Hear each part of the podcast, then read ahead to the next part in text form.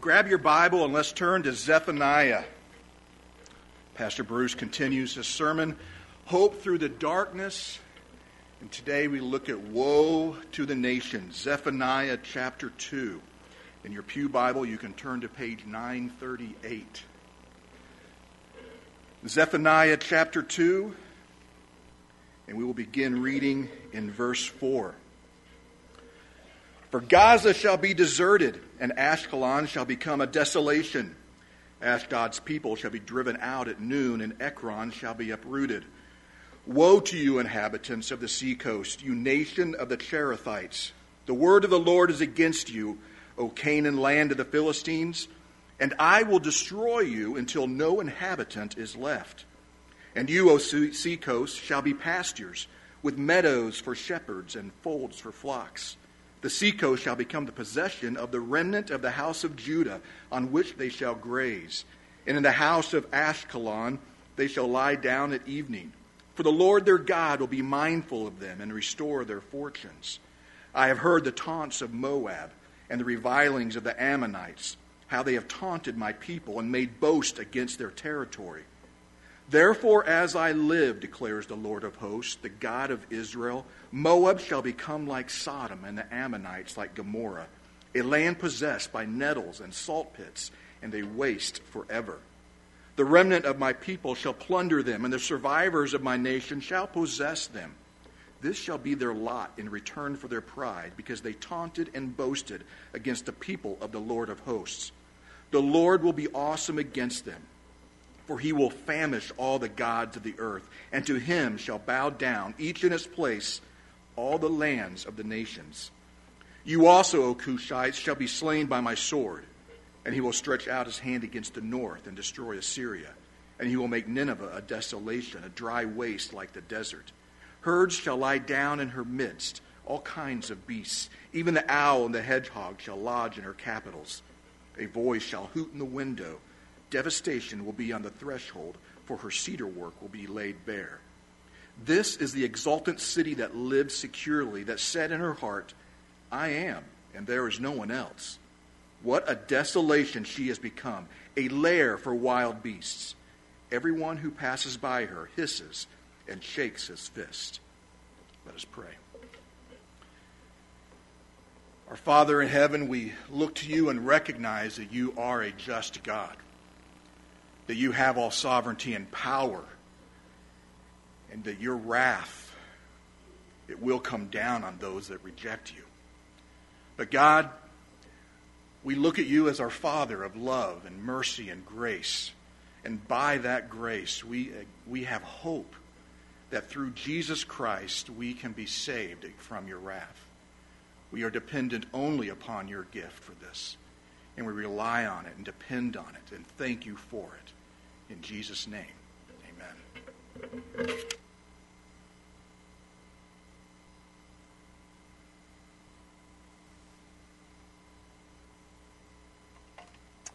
Well, how do you respond to fire alarms? Are you the uh, quote cool person who doesn't even blink or even budge when the alarm is sounding? Or perhaps you are more like the frantic person pushing past people to get out the door. Over one in our house, one of the smoke detectors is in the hallway, and uh, it's right next to our kitchen. And for whatever reason, this particular smoke detector in our house is very sensitive. In fact, it goes off if you burn the toast or just boil water. And so it's rather annoying to say the least.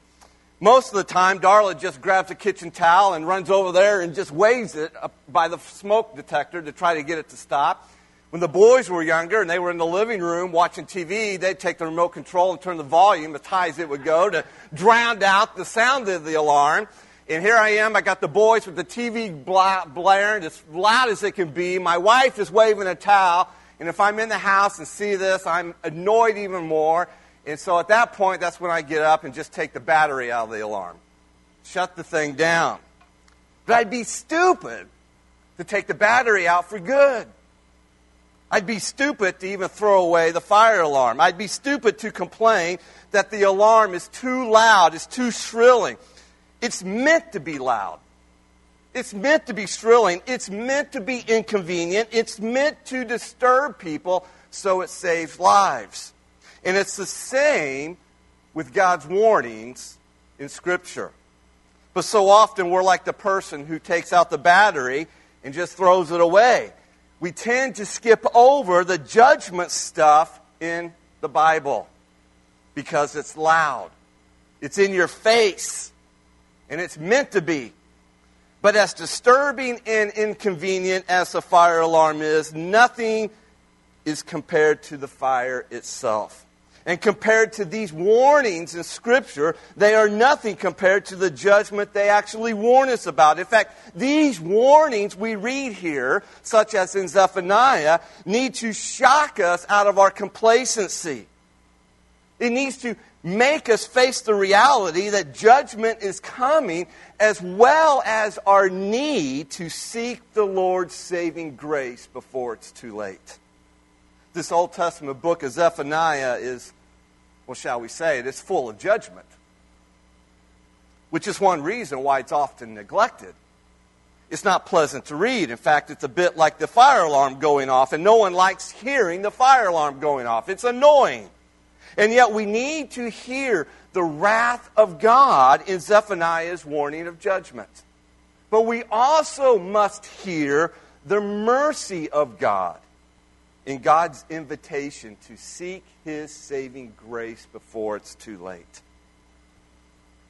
Here in chapter 2, Zephaniah turns his attention beyond the borders of Judah in which God's people resided and he turns to begins to focus to the surrounding nations, proclaiming judgment on these nations. So, how should we respond to this judgment on the nations? I mean, how is what Todd read for us in chapter 2 even relevant for our lives today? As he was reading that, did that not cross your mind? What does this have to do with me? In my life, right now, today, in the midst of a pandemic. Here's the big idea of Zephaniah's prophecy against the nations, and it has everything to do with us. Notice it here. The whole world stands under God's sovereign rule. That is the big idea, what we see here in chapter 2. That's what Zephaniah is getting across to us as an overarching theme and truth. He wants God's people in Judah to understand this theme, but he also wants us here today, as Christ followers in the New Testament age, the church age, to also understand that the whole world stands under God's sovereign rule. And because of that, he is the ultimate judge of all the nations. And therefore, it is useless to seek refuge from God's judgment in these other nations as well as their impotent gods. This section of verses in chapter 2, it focuses, as we said, on God's sovereignty over all the nations, and in particular, God's judgment on these nations. But this judgment, understand, is actually part of Zephaniah's message that we learned last Sunday. This message about the judgment on the nations is actually directed to God's people not necessarily to these nations. Zephaniah urges the people in verse 3 Seek the Lord, all you humble of the land, who do his just commands, seek righteousness, seek humility, and perhaps you may be hidden on the day of the anger of the Lord. And then notice the very first word in the next verse, verse 4. What is it? For. And then Zephaniah calls out in the rest of the chapter all these different nations from the four corners of the world representing his total sovereign rule over all the world that will now be judged by God. And this word for, it links these two sections together, verses 1 through 3 and verses 4 through 15, and it connects them, and it's intended to support the prophet's call to seek the Lord's grace before it's too late. You see, the rest of the chapter here emphasizes that since other nations who live in rebellion against the Lord will be judged, then Judah has no grounds for presuming that she will be exempt from a similar fate if they persist in their rebellion against God. You see, make no mistake about it. The Lord is the judge of all nations. And he will be our judge as well. Now, at times it may appear as if some people are just, quote, getting away with it all. Like Asaph did in Psalm 73. We may even struggle inwardly. In fact, we may even express it outwardly with this apparent prosperity of the wicked. What's going on here? How are these wicked people getting away with what they're getting away with? Where's the justice in all this? But Zephaniah assures us that ultimately nobody gets away with anything. All the nations will be judged. And since this is true, then it's now useless. It's even foolish then to seek refuge from God's judgment apart from God to seek that refuge in other nations or even in ourselves and, or in our idols and gods and whatever that may be. You see, Judah was constantly tempted to turn to political alliances with these other nations for her safety, trusting them for protection rather than seeking the Lord for refuge. And Zephaniah highlights now the futility of that. He highlights for us the senselessness of such attempts by showing us God's power over them. In the face of the Lord's might, these nations were rendered powerless along with their false gods. This reality speaks to us loud and clear today. Listen, when we face a crisis, even in our own lives, where do we turn? Where do we seek refuge? Where do we turn for our hope, our security, our own peace?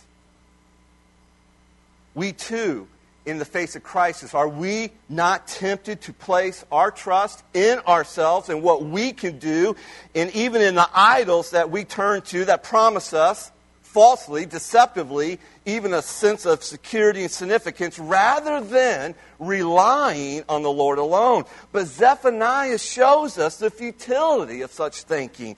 And instead, he urges us here in chapter 2 to seek the Lord before it's too late. Zephaniah's message in this chapter that our God reigns, listen, it is an encouraging message. And it's encouraging for three reasons. Let's explore those reasons here for a moment, for a few minutes here. Notice the first reason is because God will judge the Gentile nations, and he will do so justly. Zephaniah has already made the point that God will judge the nations judge, justly because they have sinned against the Lord. He has also described this the universal judgment that is still to come on the day of the Lord's wrath when the whole world will be consumed. And now he applies God's judgment to the situation that God's people in particular faced with their enemies. So you got to understand, Judah was surrounded by hostile nations who crossed their borders and attacked their citizens. They were constantly threatened by the possibility of invasion by these other nations. And so I'm sure God's people must have wondered whether the sovereign rule of God meant anything at all. Does God even rule? Our God. Where is he in the midst of all this? And so Zephaniah shows the people of God in this country of Judah, in the nation there, he shows them that our God still reigns over all the nations of the world, and he will ultimately bring them to account.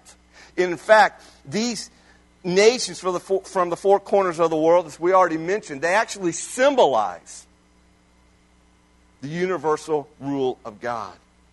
And so, if we care about justice, if we care about God's glory, then we will be encouraged here to know that God will act in perfect justice against sin and evil in the world.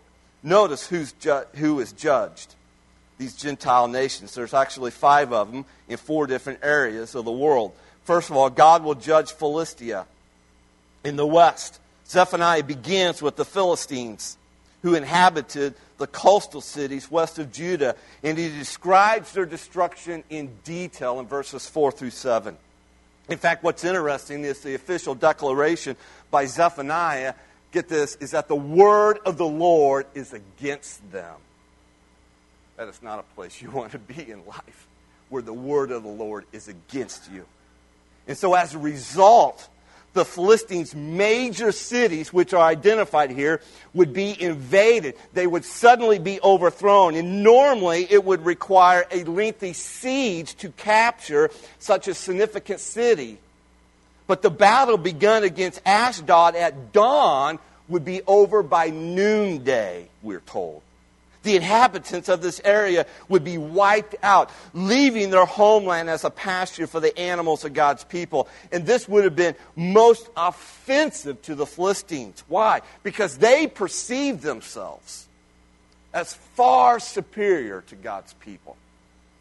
And so, hearing this, if they even did, all this they would have found totally absurd, ridiculous. There's no way this can happen to us and yet it did. Next, Zephaniah's attention moves eastward, where God will judge Moab and Ammon in the east.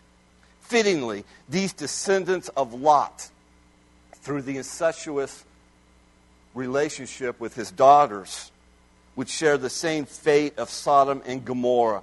They would become a perpetual wasteland, a salt pit where nothing would grow but weeds, according to verse 9. After Moab and Ammon, Zephaniah briefly turns southward where we see that God will judge Cush or Ethiopia in the south. And to them, God declares in verse 12, in fact, it's the only verse that is uh, set aside for them. It says, You also, O Cushites, shall be slain by my sword. And notice that that my sword, it's God's sword. It's not the enemy's sword. It is by the hand of the Lord that they will be destroyed. And then the longest prophecy of judgment, however, is reserved for north, where God will judge Assyria in the north. Look what Zephaniah says God will do in verse 13. And he will stretch out his hand. We've already seen that that phrase is, is the same kind of phrase and terminology that God used in Exodus when he stretched out his hand with the ten plagues over uh, the Pharaoh there. He will stretch out his hand against the north and destroy Assyria, and he will make Nineveh a desolation, a dry waste like the desert. Nineveh was a bustling city.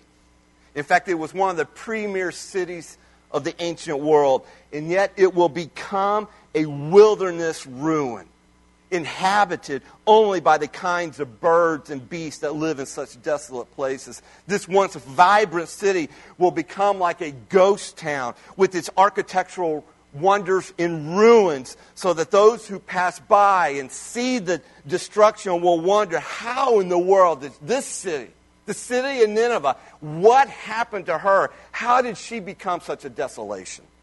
And so, what we see here is that these nations will all face the appropriate judgment for their sins. And it's all a foreshadowing of the day when the Lord's judgment will come upon all the nations of the world. But this judgment here, it makes you wonder what is the great sin of all these nations that unites these different nations and different peoples and renders them liable to such severe judgment from the Lord. In other words, why will God judge these nations so harshly? Well, notice this. Be assured that God's judgment is justified. Look at it. These Gentile nations will be judged by God because of their pride against God and his people. Listen, God never acts arbitrarily. God never acts unjustly. God's judgments are always, always justified. Listen, today in our culture, as Christ followers, we need to embrace that truth because that truth flies in the face of our culture. We must embrace this truth that God never acts unjustly. His judgments are always justified. In fact, pride here, it begins with an anti-God fist in the air. And it always, this kind of pride always ends up with this kind of superior attitude towards God's people. We see this here with Moab and Ammon. They've not only rebelled against God with their pride, but now they have taunted God's people. Notice what God says in verse 8. He says, I have heard the taunts of Moab and the revilings of the Ammonites, how they have taunted my people and made boasts against their territory. Now, this is not your run of the mill taunting that children might experience on the playground. This is the enemies of God's people taunting them about their God. This taunting, therefore, is an attack on the very character of God, on the name of God, and therefore it is much, much worse than just simple name calling.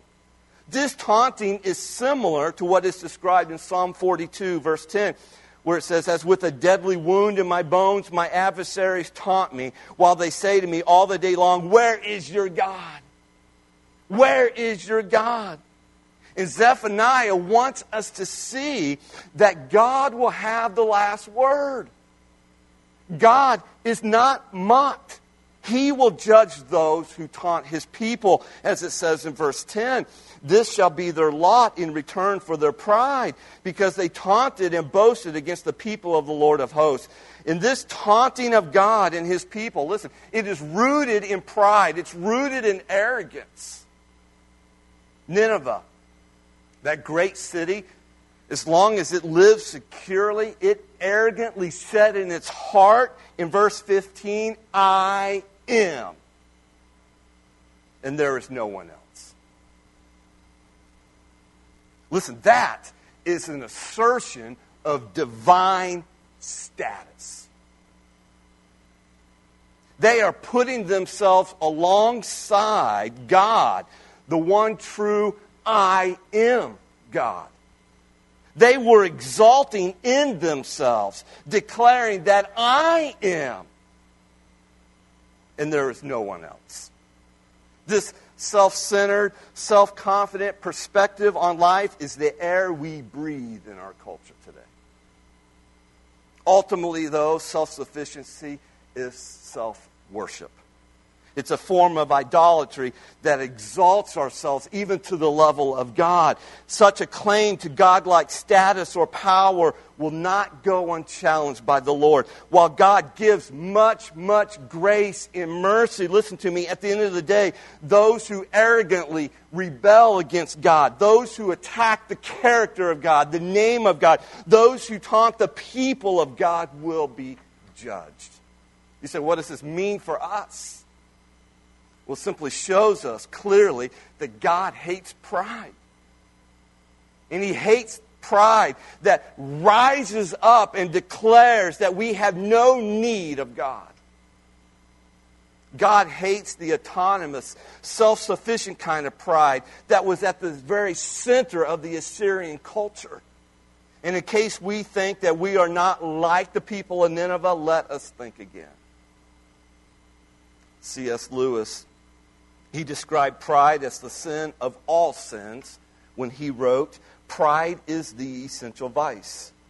The utmost evil is pride. Immorality, anger, greed, drunkenness, all that are mere flea bites in comparison. It was through pride the devil became the devil. Pride leads to every other sin. It is the complete anti God state of mind. Why is pride so offensive to God? What makes pride so offensive is its inherent blasphemy. It claims that God basically is not God and that we are God.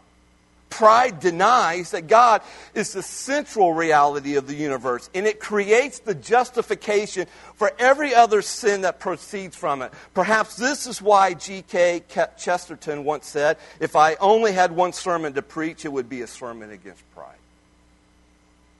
Zephaniah brings home to us this truth that God is sovereign over all the nations. Our God reigns. So be encouraged that God will judge the nations and he will do so justly. His judgments are always justified. But Zephaniah also reminds us of another aspect of God's sovereign reign that should bring encouragement to our hearts. And that is number two, God cares for his people steadfastly. Zephaniah is keen to point out that God is not only a righteous God, but God is also a gracious God. In the midst of his judgment on the nations, God cares for his people, and he does so steadfastly. In fact, notice the steadfast love of God here. First of all, God's judgment includes the promise of restoration of his people. Zephaniah is clear that God will keep his promise to the remnant of believers. The land that was first promised to Abraham in Genesis 12 would be theirs. Furthermore, this land would be a place characterized now by peace and security. And above all, it would be a place where the Lord will care for his people and restore their fortunes. Notice God's care for his people in verses 6 through 7. Look at it again. Notice what it says. In you, O seacoast, shall be pastures, with meadows for shepherds and folds for flocks. The seacoast shall become the possession of the remnant of the house of Judah, on which they shall graze, and in the houses of Ashkelon they shall lie down at evening. For the Lord their God will be mindful of them and restore their fortunes. And so, what an overwhelming thought this is that our God, this sovereign God who is the judge of all the nations of the world, that God, He is mindful of us. He was mindful of God's people in Judah. He is still mindful of God's people today. Out of the ashes of judgment will rise this restored people dedicated to God, enjoying life as He intended it. Zephaniah assures us here that God will never let His people down, but will always provide for them and protect them, if not in this life, definitely in the next. And so we see that God's judgment here includes this promise of restoration. Number two, we also see that God's judgment includes the promise of vindication of his people and even his name.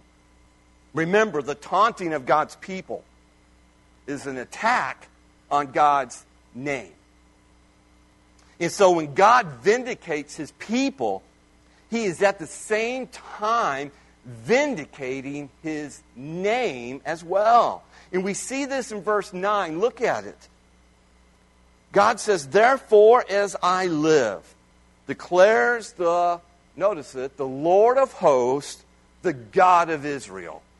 Moab shall become like Sodom, and the Ammonites like Gomorrah, a land possessed by nettles and salt pits and a waste forever. And so while this judgment or with this judgment, God is vindicating his name as the quote, Lord of hosts and as the God of Israel.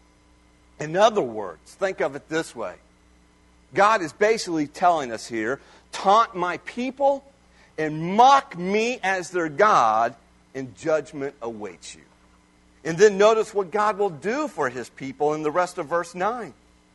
He says, The remnant of my people shall plunder them, and the survivors of my nation shall possess them. And so God Himself will vindicate His people and will give them victory over their enemies.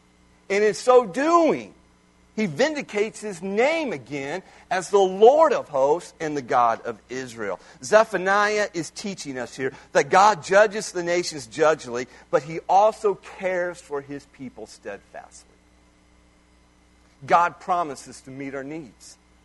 He promises to give us victory, vindicating His name, and even vindicating our trust in His faithfulness. In fact, in light of the cross of Jesus Christ, we can say with the Apostle Paul in Romans 8 31 and 32, What then shall we say to these things? If God is for us, who can be against us?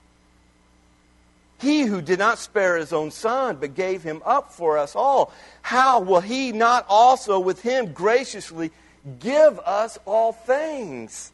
There is another encouraging truth that jumps out from the pages here of Zephaniah chapter 2, and that is God offers hope to believers universally. He offers hope to believers universally.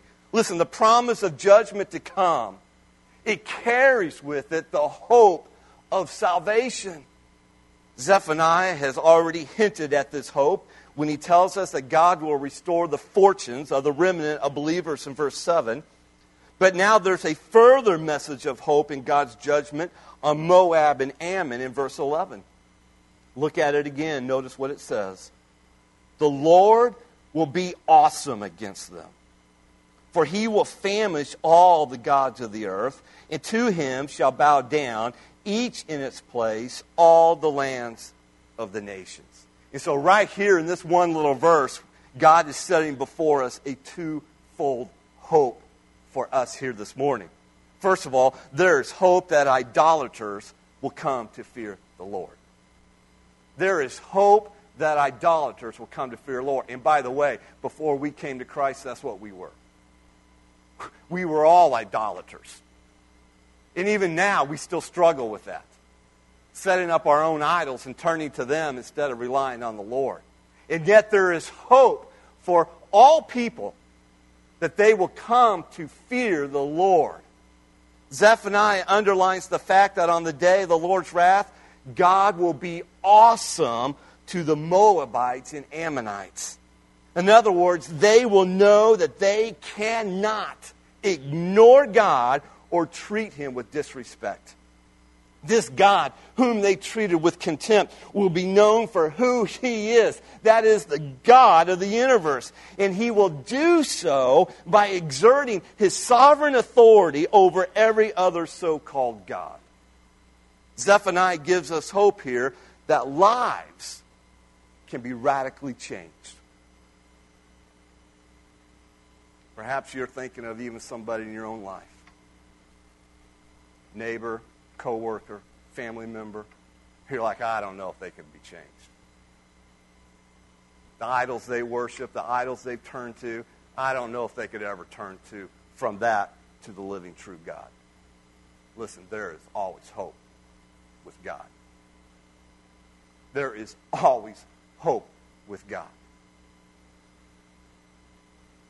Those who have no fear, those who have no reverence for the Lord, they can discover that God is awesome. Those who are proud can be humbled to fear the one true God. If they will turn to the Lord, if they will seek the Lord and repent. Zephaniah believed this. In fact, he believed what Paul, the Apostle Paul, saw firsthand when he writes in 1 Thessalonians 1 9 through 10. For they themselves report concerning us the kind of reception we had among you, and how you turned to God from idols to serve the living and true God, and to wait for his Son from heaven, whom he raised from the dead, Jesus, who delivers us from the wrath to come. And so there is hope Zephaniah is showing us and giving us here that idolaters, what we used to be, will come to fear the Lord. Number two, there's hope that people from all over the world will worship the Lord. Zephaniah makes this incredible statement in the last part of verse 11 where he says, And to him, that is, and to God, shall bow down each in its place all the lands of the nations. And so Zephaniah's hope is that a day is coming when people from every shore and from every land will worship the Lord as the one true God. The Apostle John, he actually saw this in a vision.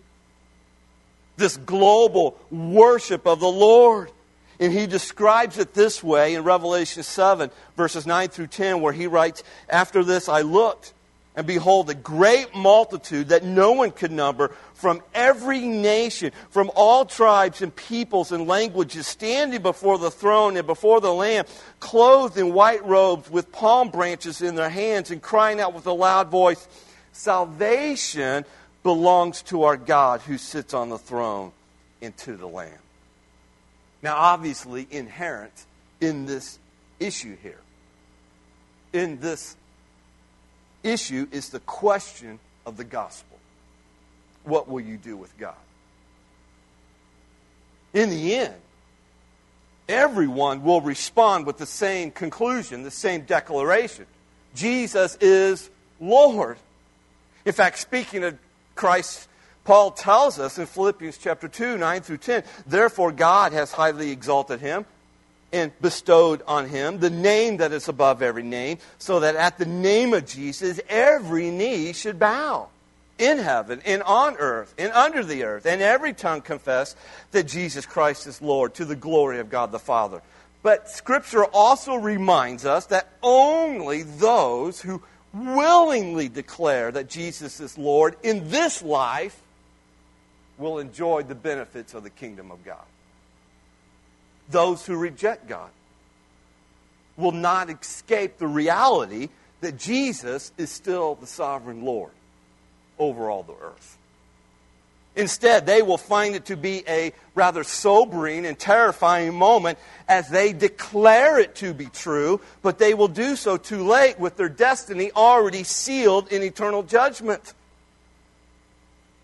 And so the day of the Lord is coming. The day of the Lord is near. And Zephaniah's message to us here, and even to pray for those who are outside of the kingdom of God, is to pray for them and for us that we would seek God's saving grace before it's too late. Now is the time.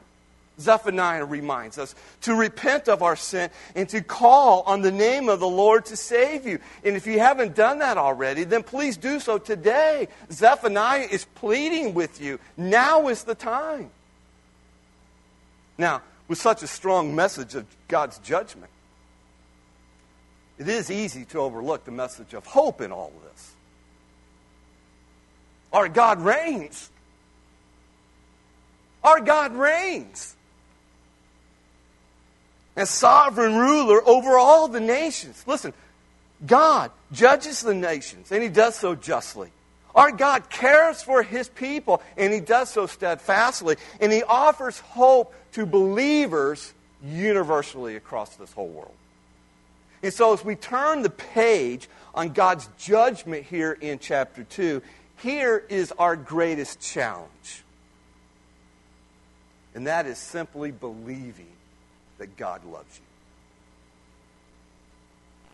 Believing that God really does care for you in the midst of your difficulties. Believing that there really is hope through the darkness. You see, the temptation when you hear about God's judgment to come. The temptation when you look out across our country and our world and you see the spiritual darkness that is overshadowing our cities and our country and our world today. The temptation there is to question God's love. And then to question God's love for you. When you look at your life, it may even seem as if nothing is working out the way you hoped, the way you expected. In fact, it may seem to be one disappointment after another. You may even feel like you're the only Christian around and wonder, is it even worth it to keep following the Lord? But that's when we need to remember that God is at work around the world, forming a people for himself by his grace and for his glory, and it is good to be counted in that number. Listen, to Zephaniah's day, the majority of God's people had fallen away from the Lord. And yet God was still mindful of them. And God is mindful of you too, especially in times of difficulty. So believe that God loves you. Believe that God cares for you. And believe that there is hope through the darkness. Let's pray. Heavenly Father, once again, we thank you for the truth of your word. And Father, we praise you for simply being our sovereign Lord. And we thank you for your gracious warning of judgment that is still to come. It's in love that you even warn us. And so give us open hearts that we may respond to your merciful invitation that is provided in Jesus Christ. And Father, forgive us of our own complacency. And may we seek you in repentance before it's too late and also help us to stay faithful in following Jesus as our Savior and Lord till the very end. It's in Jesus' name we pray. Amen. Before we dismiss, I just want to encourage you to stay faithful to the Lord. And part of staying faithful to the Lord is staying faithful in our commitments to the Lord, in worshiping Him, and worshiping Him with our, our giving and uh, our tithes and offerings, and even towards our faith promise giving as well. And so I just want to encourage you to stay faithful in that regard. Uh, Sunday after Sunday, or perhaps it's month after month, however you may give, whatever regular basis that is, and whether you give in person, uh, you can drop that gift in the contribution box at the info center, or whether you give online. I want to encourage you to stay faithful in that regard. And, uh, but perhaps you're here, or maybe even know somebody who is in need. You're in need of food assistance or financial assistance. Again, we say this each Sunday, and we truly do mean it uh, reach out to our church office and let us know what your situation is and how we might be able to help you. I want to leave you with this. And so, as you leave here this morning, take this word of truth, this word of hope with you. Remind yourself of this truth. But may all who seek you rejoice and be glad in you. May those who love your salvation say continually, Great is the Lord according to Psalm 40, 16. Great is the Lord. May you be able to say that with all your heart as you turn to Him, as you rely on Him, as you walk with Him, not perfectly, but progressively. And when you fall, you get back up, you repent, and you turn your eyes back to the Lord, and you keep on keeping on all the way to the end, either of your life or when Jesus returns, because he is coming back and he is coming soon. You are dismissed.